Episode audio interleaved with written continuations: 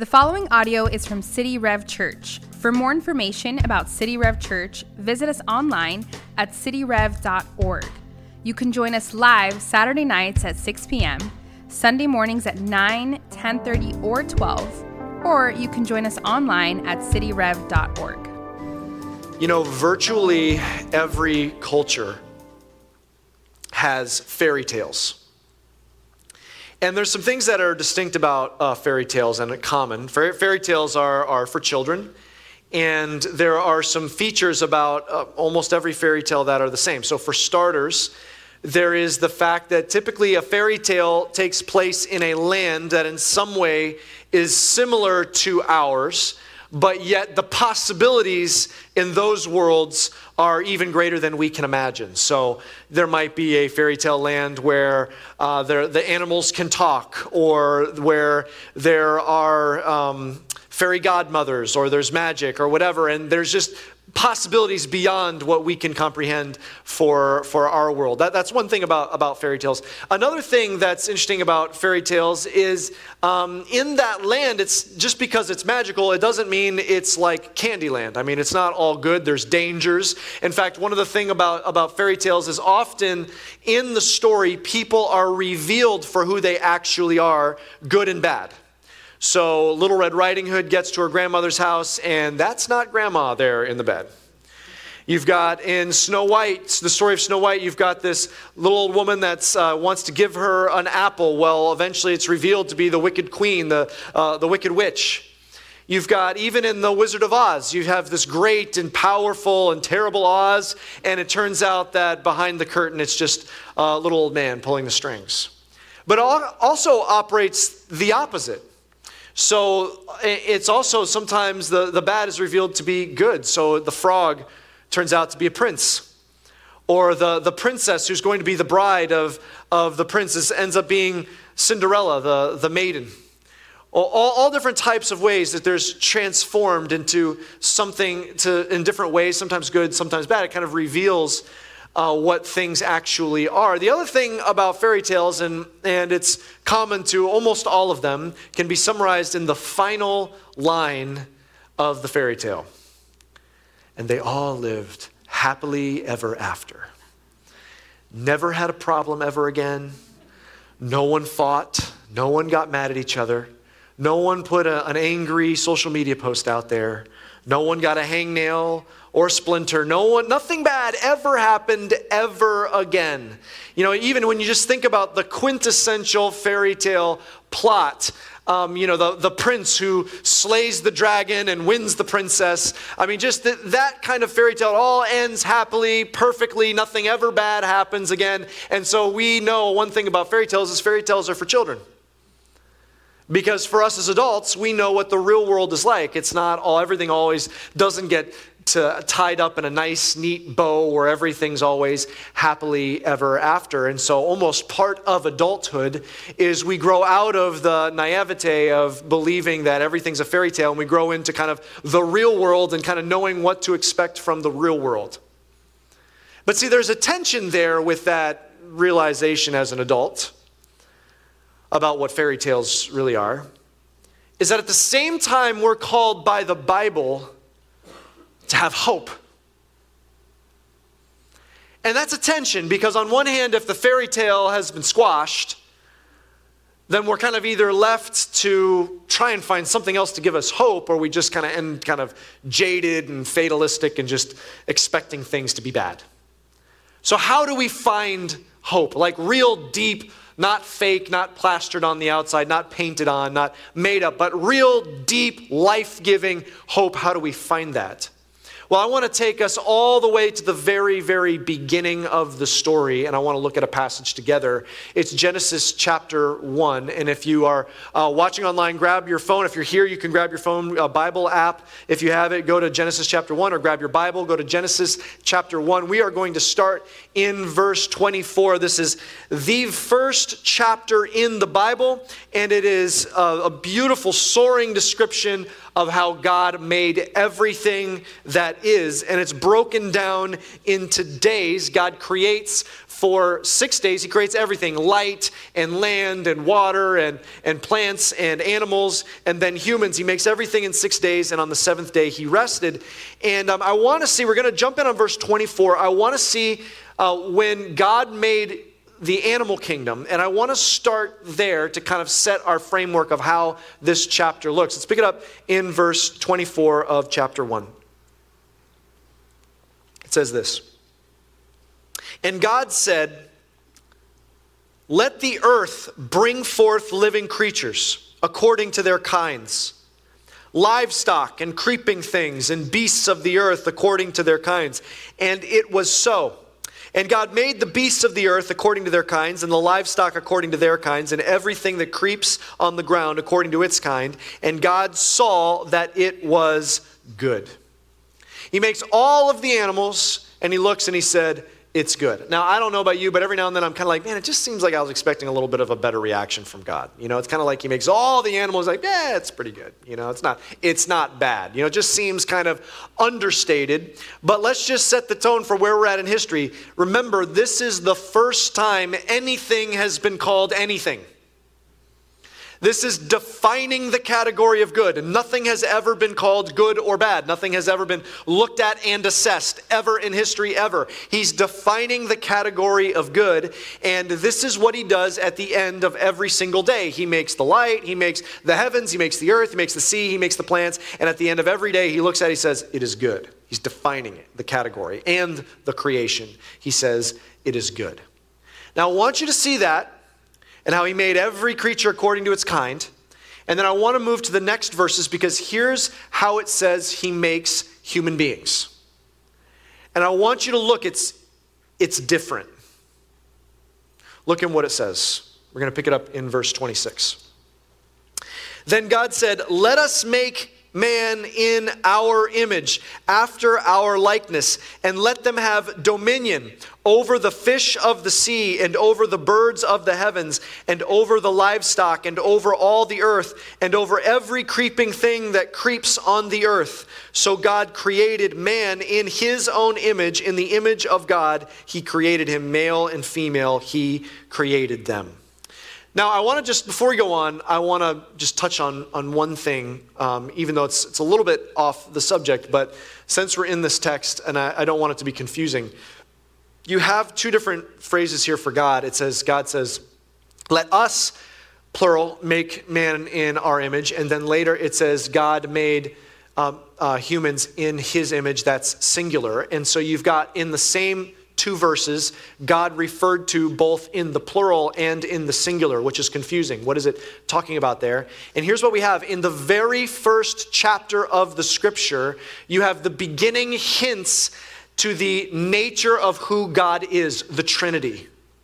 God is uh, three persons in one being God the Father, God the Son, and God the Holy Spirit. Three persons in one being. He's both a plural and a singular. And you say, that doesn't make sense. It doesn't fit into my brain. You're right. It doesn't fit into your brain. And it's something that defies the limits of our logic and rationale. And what I would just add to that um, before we jump back to the, the subject matter at hand, what I just add to that is we should not be surprised as God is revealing his nature to us. We should not be surprised that we come across things that don't fit into our brains. Because if everything we're told about God neatly fits into the brains of human beings, it's fishy. It might actually look like humans created God rather than God creating humans. So, as we're coming across how God is revealing himself to us, we should not be surprised that we're stretched to comprehend the very nature of God. What God is saying here is he makes humans in his image. Now, this is an interesting statement that he only uses for human beings. He doesn't say this about any other part of his creation not the expansive universe, not the, the bright stars and the light, not about the animal kingdom, not about plants, not about land, the water, nothing. He says this only about human beings. I have made them uh, in my image. Now, we're familiar with this dynamic because we've seen uh, creatives who have made things in their image. We've seen artists who have painted self portraits. So, for example, Van Gogh, he painted something like 36 self portraits. And the reason he did this was not just, you know, ego or narcissism. No, for him personally, he, for much of his life, struggled with mental health. And so, as he painted himself, it was part of his healing process. In fact, there's one point in his uh, career where he checked himself into a hospital to just recuperate and try and find healing of the things that were bothering him. And as he was recuperating, when he was able to paint, he actually painted this self portrait there at the hospital. Check out this particular self portrait that he painted. He painted this there at the hospital as he was recuperating. And so art critics have looked at this and even taken from some comments he made about this particular self portrait. All of this is is Van Gogh communicating things about himself, exploring things about himself, down to the color palette. These deep, rich colors in stark contrast with, uh, with, his, with, with, with him as a person. We see these really heavy brushstrokes, and all of these things, um, they are all picking out nuances of himself that he's exploring. See, with self portraits, it is, it, it is the artist trying to express something about himself or about herself. But this is a dynamic that is not just for artists. So we do this too. Uh, this past week, our student ministry coordinator, Woodney, many of you know Woodney if you're involved in the student ministry, many of you know Woodney. Woodney was teaching on the same passage, and he had a great illustration about creating in his image. He says he had this little, he has this little brother that all growing up, he was trying to make a little Woodney. He dressed him like, like him. He, he cut his hair like him. We, we, this is something that we do. My, my daughter, when she first, my daughter Scarlett, um, our, our oldest daughter, Rebecca and I, she, when she was little, she got a doll. And this is her very first doll. She got it even before she could, she could speak intelligible words. And once she could talk, she named the doll, and she named the doll Baby Scarlett. She named the doll after herself and it has henceforth always been known as Baby Scarlett. She got a second doll a little later, and she named the second doll Other Baby. Baby Scarlett and Other Baby. Those are the only names that, that she needed at the time, and it has always been known as, as Other Baby. Okay, we do this. Now think about this. We make things in our image. Why do we make things in our own image? Because we were made in the image of a being who makes things in his image. See, what this is saying is that God creates every single human being, and through each human being, he's communicating something about himself. It's in his image. Now, here's what I love about this text. And by the way, as we're going through this, just, just this one section of one chapter is so profound and rich. I mean, we could splinter off on any number of these just little nuggets and, and probably spend a year discussing. And this is one of them.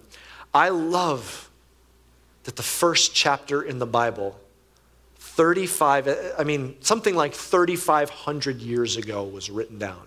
And it expressly states, it pauses to make the point that men and women are made in the image of God. It's not just one or the other.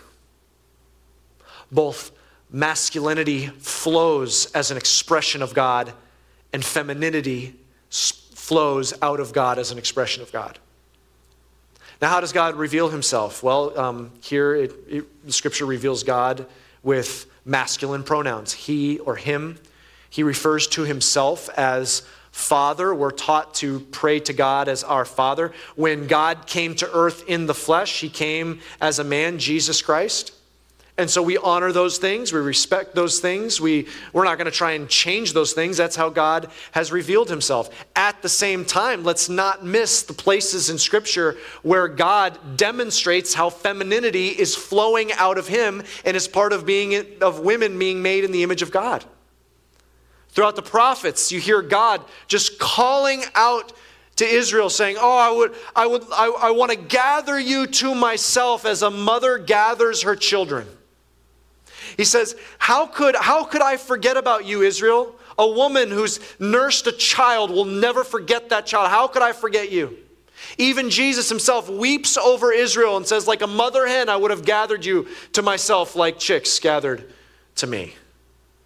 See, God is, is, is the source of masculinity. God is the source of femininity. He makes every single human in his image. So men and men, your masculinity is reflecting something about God. Ladies, your femininity is reflecting something about the nature of God. Do you see the incredible dignity that God is giving to human beings?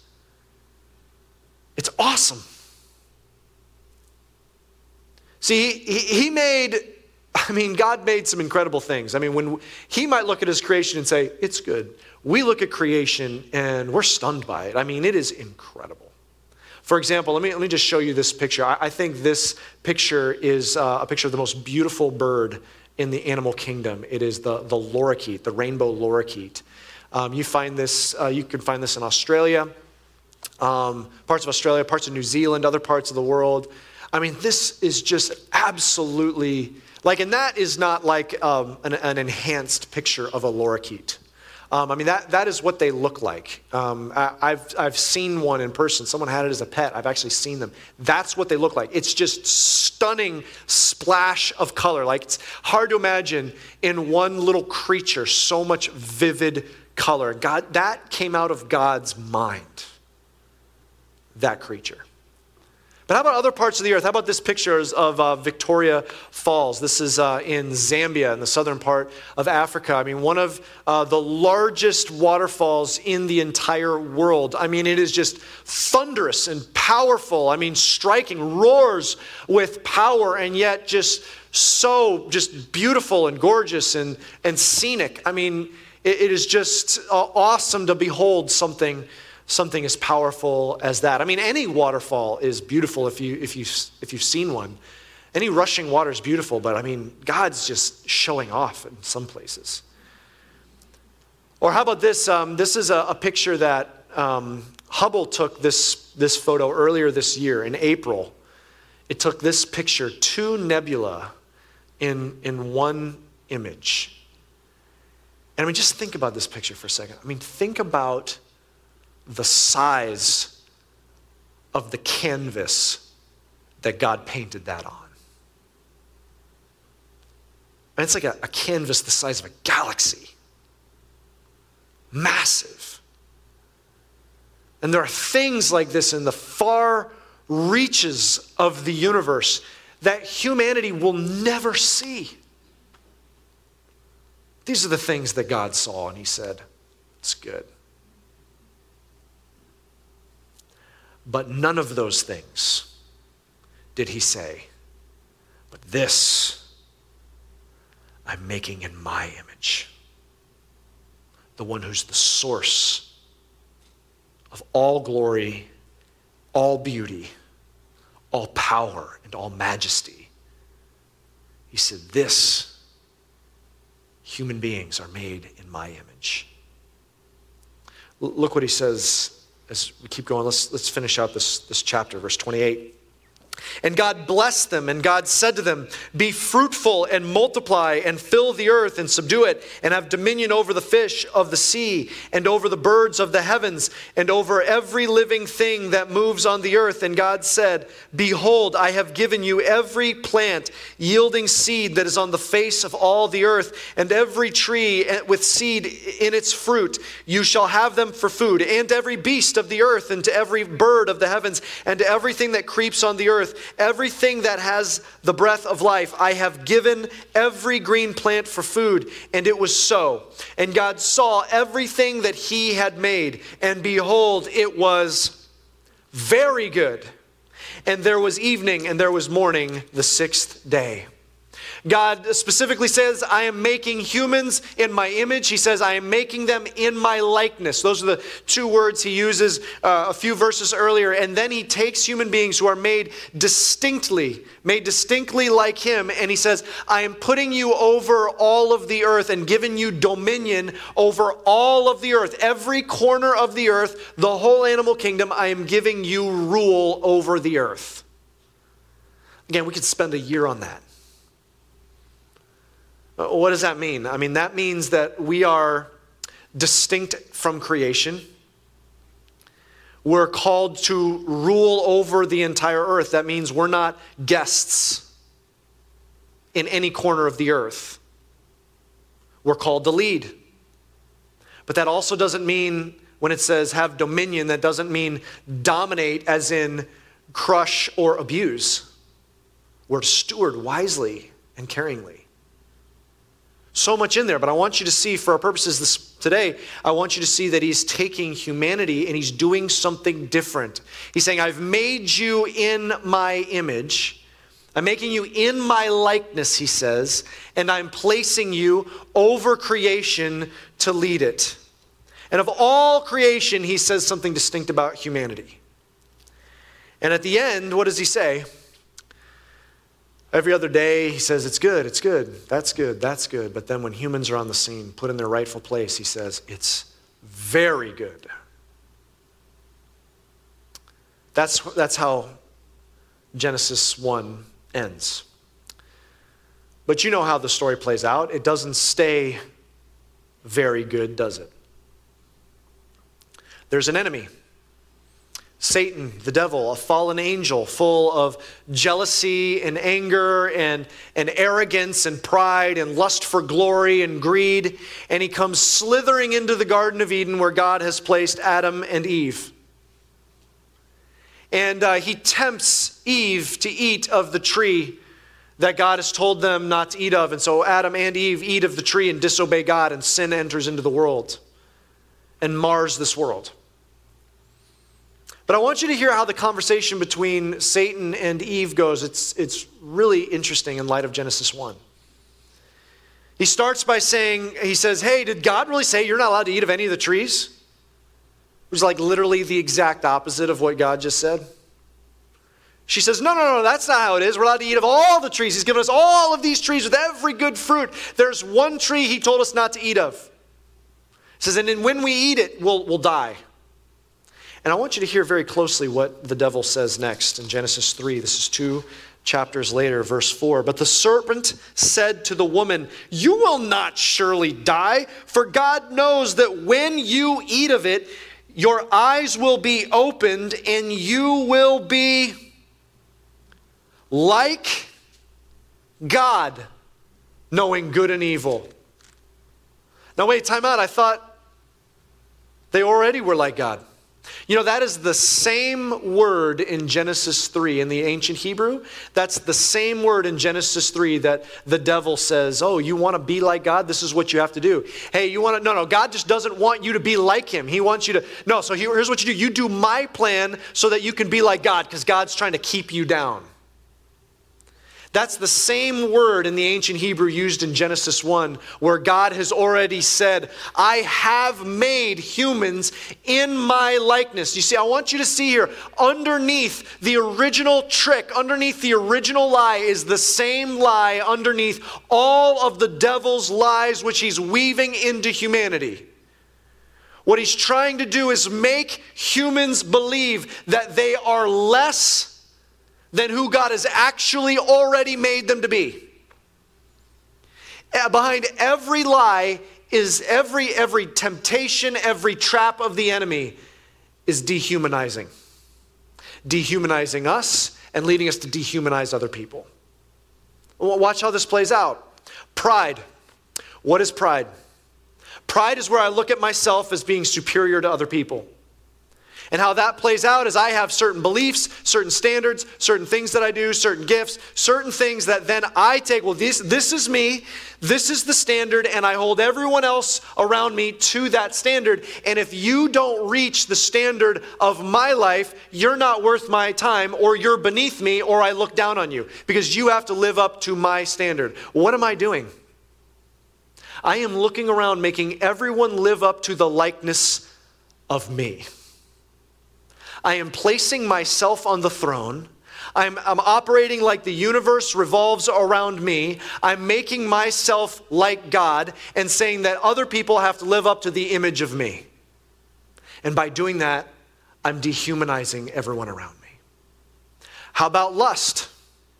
What does lust do? What lust does is it takes human beings, men and women, da- sons and daughters of Almighty God, men and women made in the image of God, and it reduces them down to an object. It, re- it objectifies them to be used to gratify the desires or, or the cravings of a person. That's why the things like pornography, it's not, it's not just a bad thing, it's a satanic thing that is dehumanizing people. So that's what's underneath so many of the lies of the enemy. How about greed?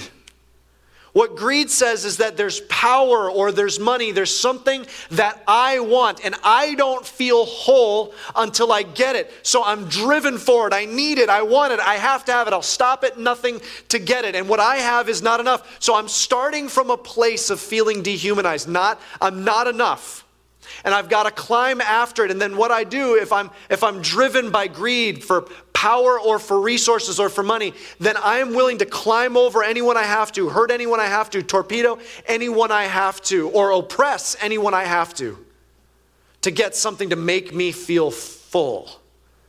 So I start from a place of being dehumanized and dehumanize those around me. See, at its core, Satan's lie is an attack at the reality that human beings are made in the image of Almighty God. He wants to dehumanize us in our own eyes and lead us to dehumanize others. Why would he do that? You know, there's a, an ancient practice where uh, kings would carve either reliefs or commission a relief to be carved or a statue to be carved of their own image. And especially it would be after like maybe a, a great victory in battle or maybe they conquered another nation or another city, they would have a relief carved of themselves, an image of themselves. And what would happen is if that king was overthrown or conquered, then what would often happen is the ancient army would come through and they wouldn't just destroy all the art, but they would maim that one part of the carving that was the face of the king. So they're literally defacing it. Uh, let me just show you an example of this. There's a, a, picture of an ancient relief I want you to see. This is an ancient Babylonian relief. Um, I think it's in the British Museum. And this is, um, that's King Nebuchadnezzar sitting on the throne. And if you saw, these are massive. I mean, they would, they're these huge um, uh, relief, they're these uh, carvings into walls. And you see all of these detailed, intricate carvings down to just even the, the feet on the throne and, and the, the, the fabric. I mean, just the carvings, carving the fabric of each individual and, and uh, the, the curls in their hair. And yet, if you look at the face of King Nebuchadnezzar on the throne, which uh, an army, when they overtook this particular palace, they, they maimed the face of Nebuchadnezzar. Do you see that? Do you see that? The, the carving, the etching, they etched out his face. They wanted to dishonor him by defacing the image of him. What does the devil want to do? He wants to deface the images of God. He wants to maim human beings. Maybe out of jealousy, maybe out of envy, maybe out of a lust for glory, maybe out of a hatred for God. He wants to deface humans. He wants to dehumanize them. He wants to dehumanize us. And so he, he tempted Adam and Eve, and sin and brokenness entered into the world. And he's not capable of completely decreating us. He can't make us not in the image of God, but But there's brokenness now in each one of us, isn't there? But God's not going to leave it like that. As the story, we're starting in the first chapters, as the story continues, we learn that, man, all of creation is groaning and waiting for a Messiah, and the Messiah comes. It's Jesus Christ. It's God entering into his creation himself. The perfect, the, the perfect example of human life. But then what happens? He's, he's arrested, he's rejected, he's mocked, he's falsely accused, and then he's maimed. And as he's hanging there on the cross, he's been beaten and whipped and pierced to a point of being barely recognizable as a human, a maimed, violent, grisly picture of humanity. Why? Because in so doing, he's taken all the sin of the world, all the shame, and he's absorbing it on himself to pay for it. And he dies. And on the third day, he rises again. And so doing, he's defeating death. And if he's defeating death, think of all that he's defeating when he's rising again from the dead. He's defeating evil and all that's bad and wicked and sin and shame and guilt and even death itself. He's redeeming as he rises again from the dead. And what he says is, he says, I'm offering that as a sacrifice to any human being Whoever puts their faith in Jesus and say, Yes, Jesus, it's you that saves me, here's what happens. It's not just they get heaven one day, they do. But listen to what happens along the way. He says, When you put your faith in Jesus, he says, You are a new creation. You're new as a creation. And specifically, you've got to see what it says in Ephesians chapter 4. Look what he says, verse 24. And to put on the new self created after the, look at that, after the likeness of God in true righteousness and holiness. That's the story. You were made in the image of God, and nothing can take that from you. But God, seeing the work that sin has done in each one of our lives, He sent Jesus, the Messiah. And through Jesus, we're recreated, and He's bringing us back, recreating us in the likeness of Almighty God, the source of all glory and majesty and beauty. That's what he's doing. And so, if that's the story, then here's what that means for us. That means anytime we see the work of the enemy, and we know what's behind it. Anytime we see a work trying to dehumanize those God, God made in his image, we stand against it. Anytime we see a precious human life that God loves, that has a soul, and anytime we see a human being and the work of Satan to dehumanize that being, we fundamentally stand against it because it works through the entire works against the entire story of what God is trying to do in redeeming humanity. So that makes this weekend an interesting weekend. There are, are two things that churches all across our country are remembering this weekend. One of those things is what's commonly called the Sanctity of Human Life Sunday. That's today. And Sanctity of Human Life Sunday is, um, this particular weekend is, is picked because of its close proximity to the Roe versus Wade trial.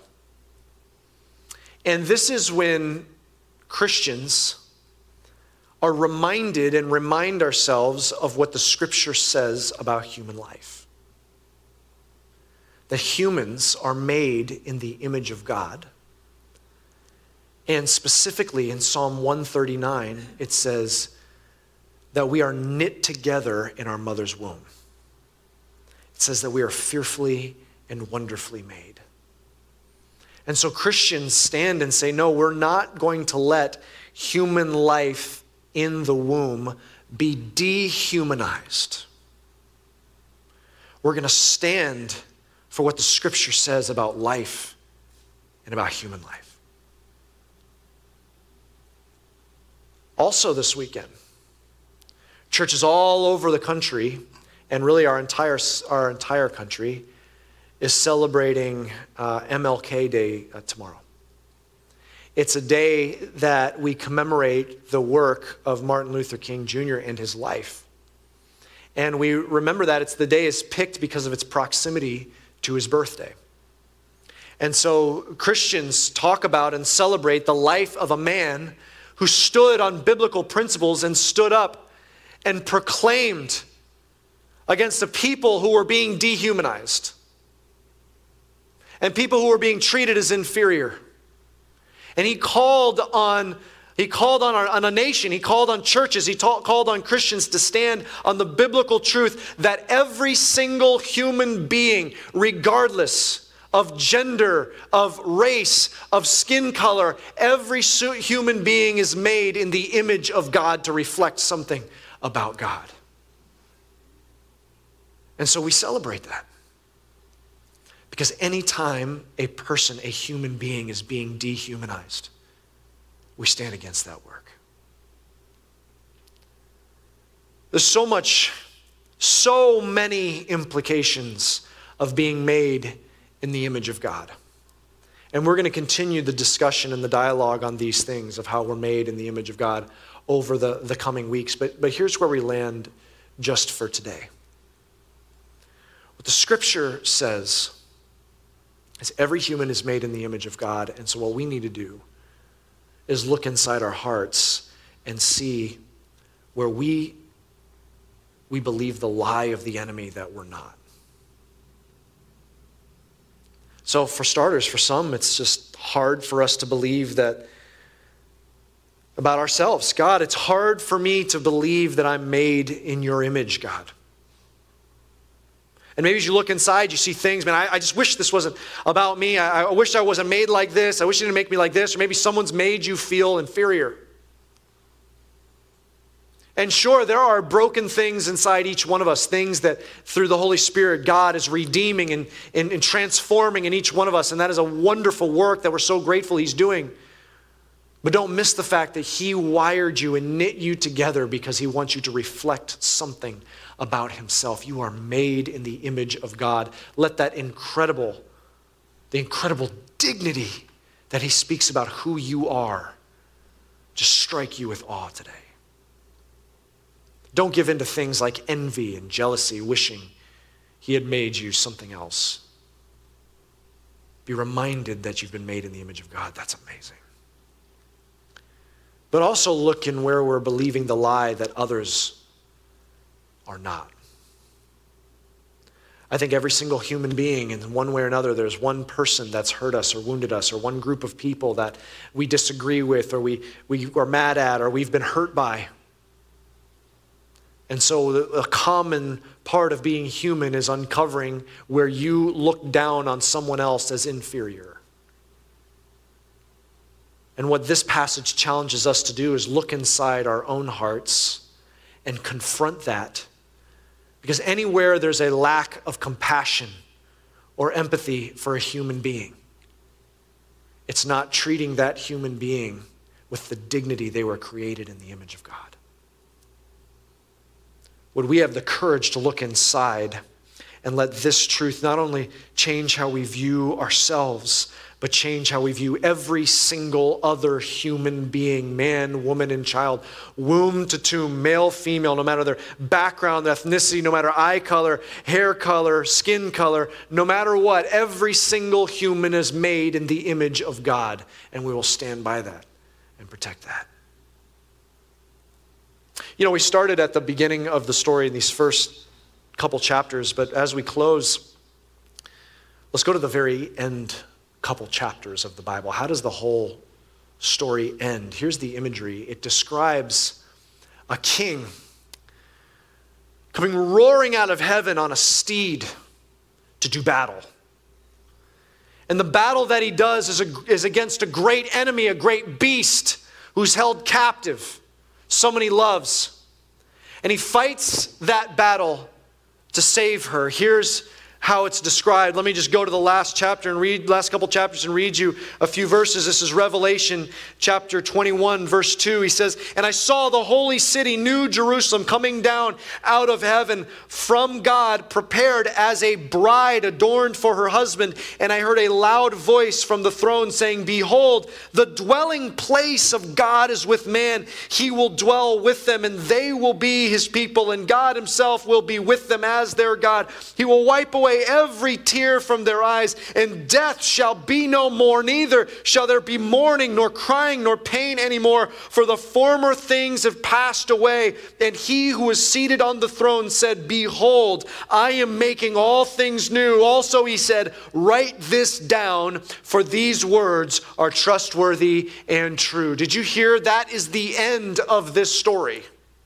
That is the end of the story of all of creation a king riding down on a steed to fight off a dragon, to fight off an enemy and a beast. Why? To redeem for himself a bride.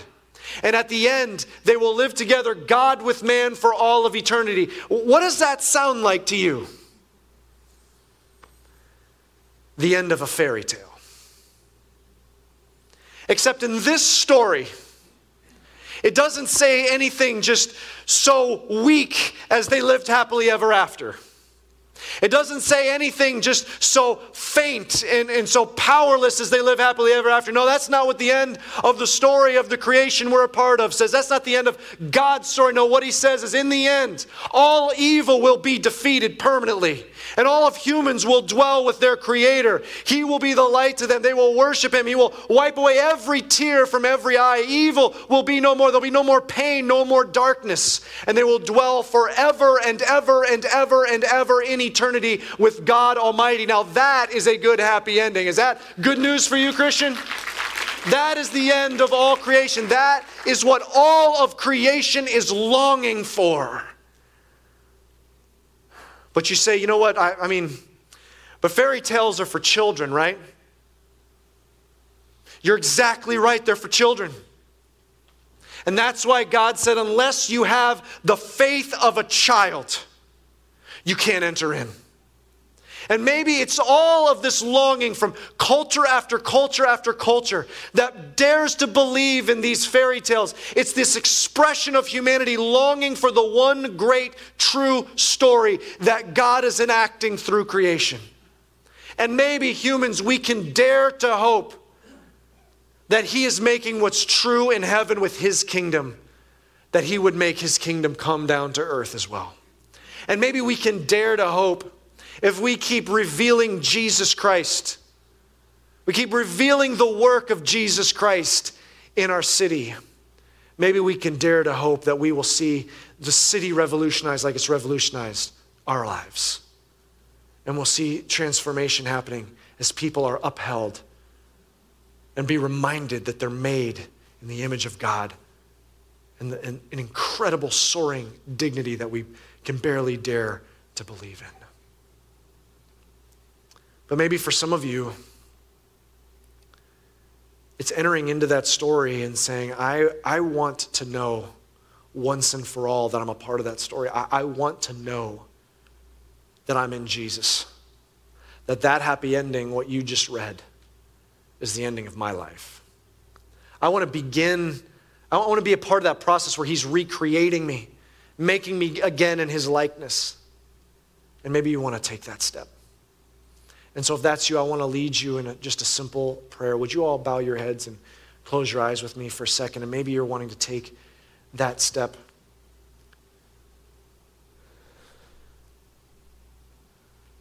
If that's you and you're saying, Look, I'm, I'm ready to put my faith in Jesus, I'm ready to surrender to Jesus, I don't want to just sprinkle religion into my life. No, I'm ready to turn my life over once and for all. He's my King, He's my Lord, He's my Savior. I'm following Him. I, I want to know that I'm saved. I want to take that step. Would you do that right now? And by doing that, I'm just going to lead you in a simple prayer, just right there in your seat. Just silently make this your prayer to God, whether you're here or you're watching at home. Just make this your prayer. Say, God, thank you that you saved me. I believe. I believe Jesus came to pay for my sins. I believe that Jesus rose again from the dead. I, I believe he de- defeated all wicked and evilness in this world. And I want to be a part of his mission to bring that about as a reality here in my own way, my own part that you've called me to do. So I surrender to you, Jesus. I want to know I'm going to spend eternity with you in heaven. It's in your name that I pray. Amen. Thanks for listening. For more resources and to check out other teaching series, please visit our website at cityrev.org. If you would like to speak to somebody about beginning a relationship with Jesus or ask any questions you have about this teaching, you can email us at podcast at cityrev.org.